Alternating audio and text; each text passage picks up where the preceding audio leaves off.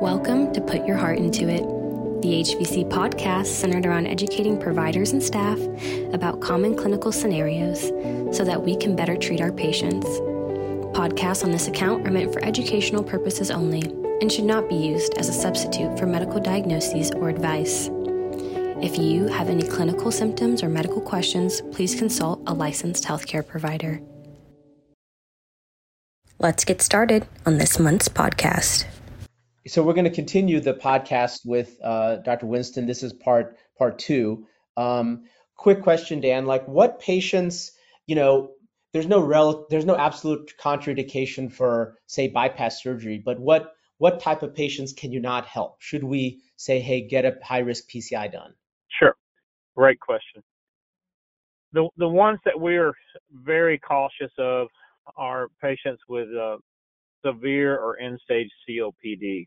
These are patients who we have we really struggle getting them off the ventilator and getting uh, the pulmonary rehab going. So those are patients. When I see a patient that comes in for bypass surgery and they have just very poor lung function, uh, they're you can tell by looking at these patients. They're debilitated. They may be on home O2. We're very cautious in this population uh, because the, the, the there's a significant risk of respiratory complications after surgery. You know, we've gotten more aggressive as as as I've gotten older and, and as as cardiac surgery has evolved. Patients with pre-op renal disease, these these people have done very very well, uh, even even with a heart lung machine with bypass surgery because we're able to maintain their blood pressure. We're very conscientious of not lowering their blood pressure too much, keeping their kidneys well perfused. So that patient population, we we we're fairly aggressive with.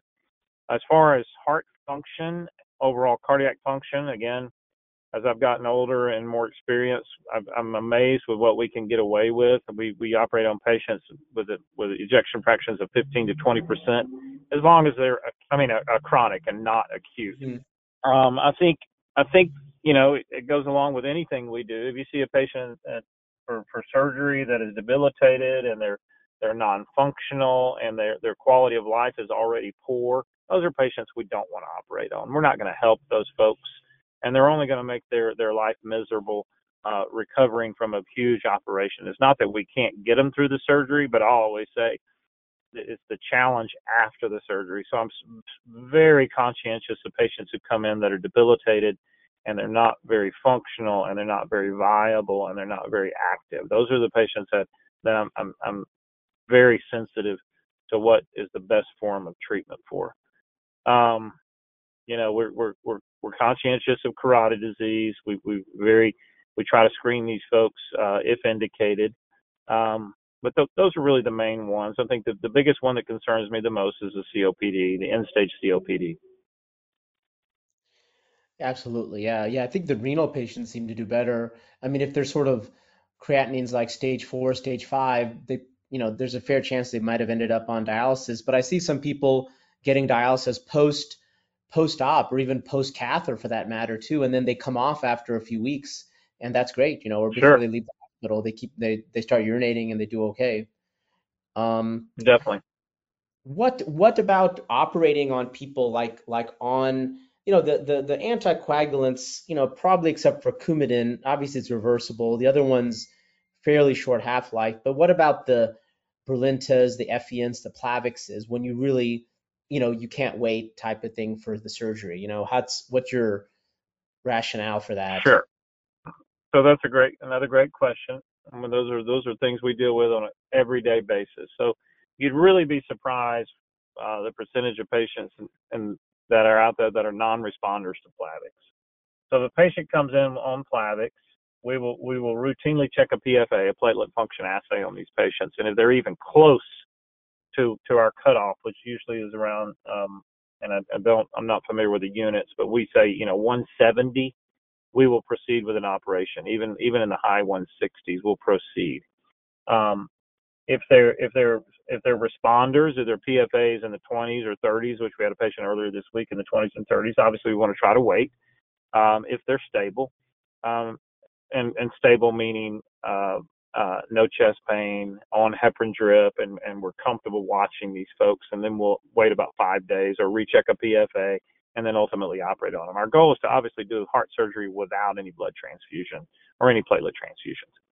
The patients on Brilinta, as you're aware, are, are always responders. So we're, we're very conscientious on a patient with Brilinta, especially to get Brilinta loaded. We'll usually wait about three days, um, uh, three or four days before operating on those folks. Um, but it, it all depends on the patient. You know, if a patient's having chest pain and we're not able to control that medically with either heparin, nitroglycerin, or a balloon pump, then we're going to be forced to do it, and that's the that's the, the game that we play. And if we if we do end up operating on somebody who who is on on uh, uh, dual antiplatelet therapy or or aggressive blood thinners, then we we prepare for that by by uh, ordering platelets and ordering uh, usually uh, you know possibly FFP for these patients postoperatively. We we had you know I think I I had mentioned we're just seeing a lot of aortic disease like ascending aortic disease, aortic root dilation. I don't know if it's the genetics or just hypertension, more salt in the diet. Just finding it on just like routine, almost screening echoes for some other indication, you know. And um, you know, I, I I know we're using aortic index, um, trying to not always refer these people, but when do you want to see these patients? And and I, know maybe talk about the difference between the aorta and the aortic root, please. Good good question. So when I was in Gainesville, I had a very large patient population of aortic disease, and um, a friend of mine that that worked in South Florida taught me that at a very young age when I started my career. So, as you're aware, we are seeing more and more aortic disease, and I agree. We, no one really knows what the etiology of that, and I, I would I would say I would agree with you on the the hypertension because the genetic component of of aortic disease is a very very small percentage of patients.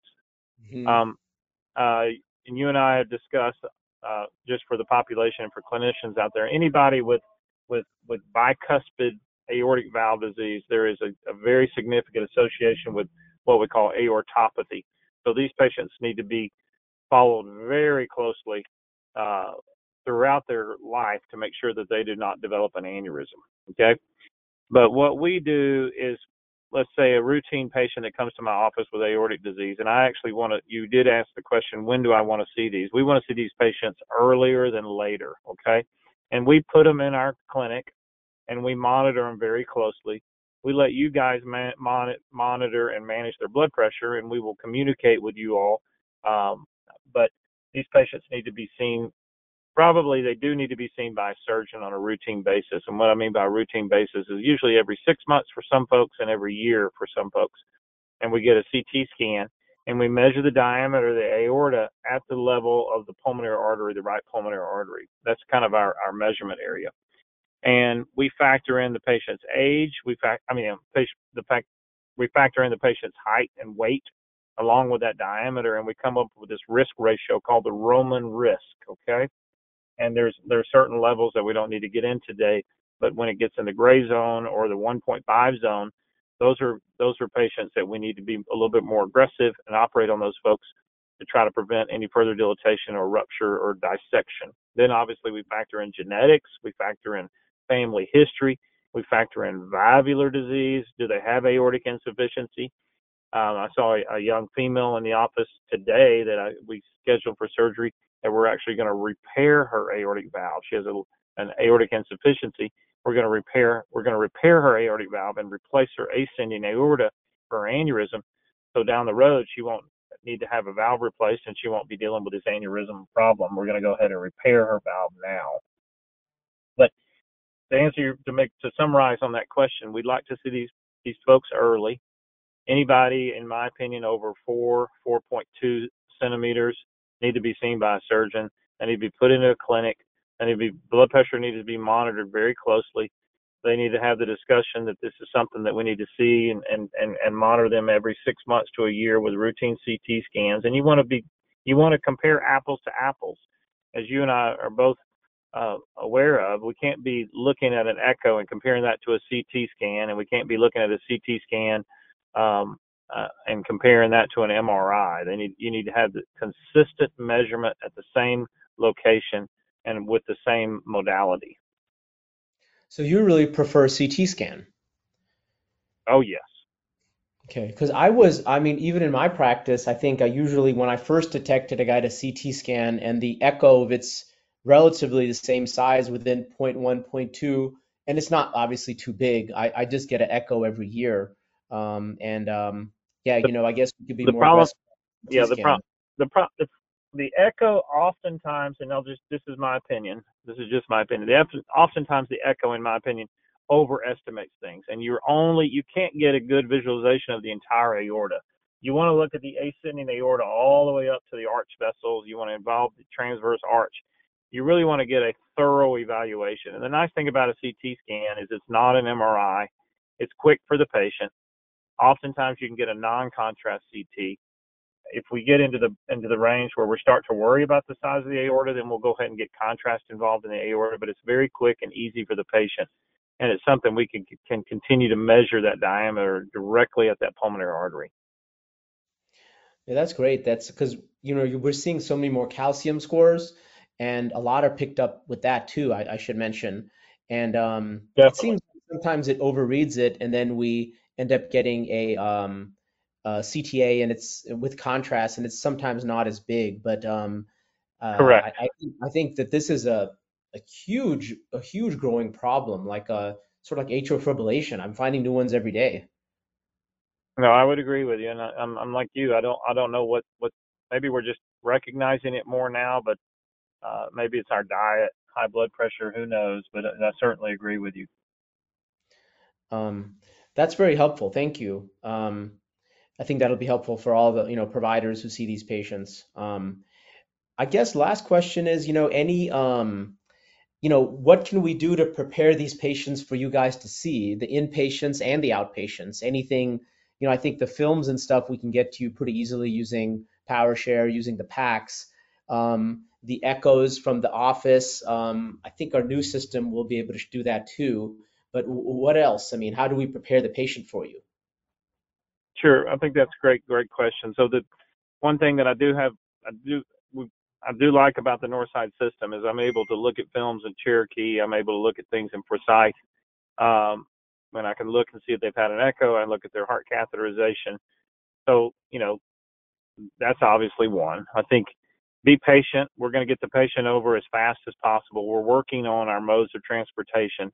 We actually had a discussion with a, a with a, a medical transport team yesterday to fly these folks in uh, to to Lawrenceville, um, and and most 99 what we found yesterday is that 99 percent of patients' insurance, whether it be Medicare or anything, commercial insurance as well, will pay for for a flight.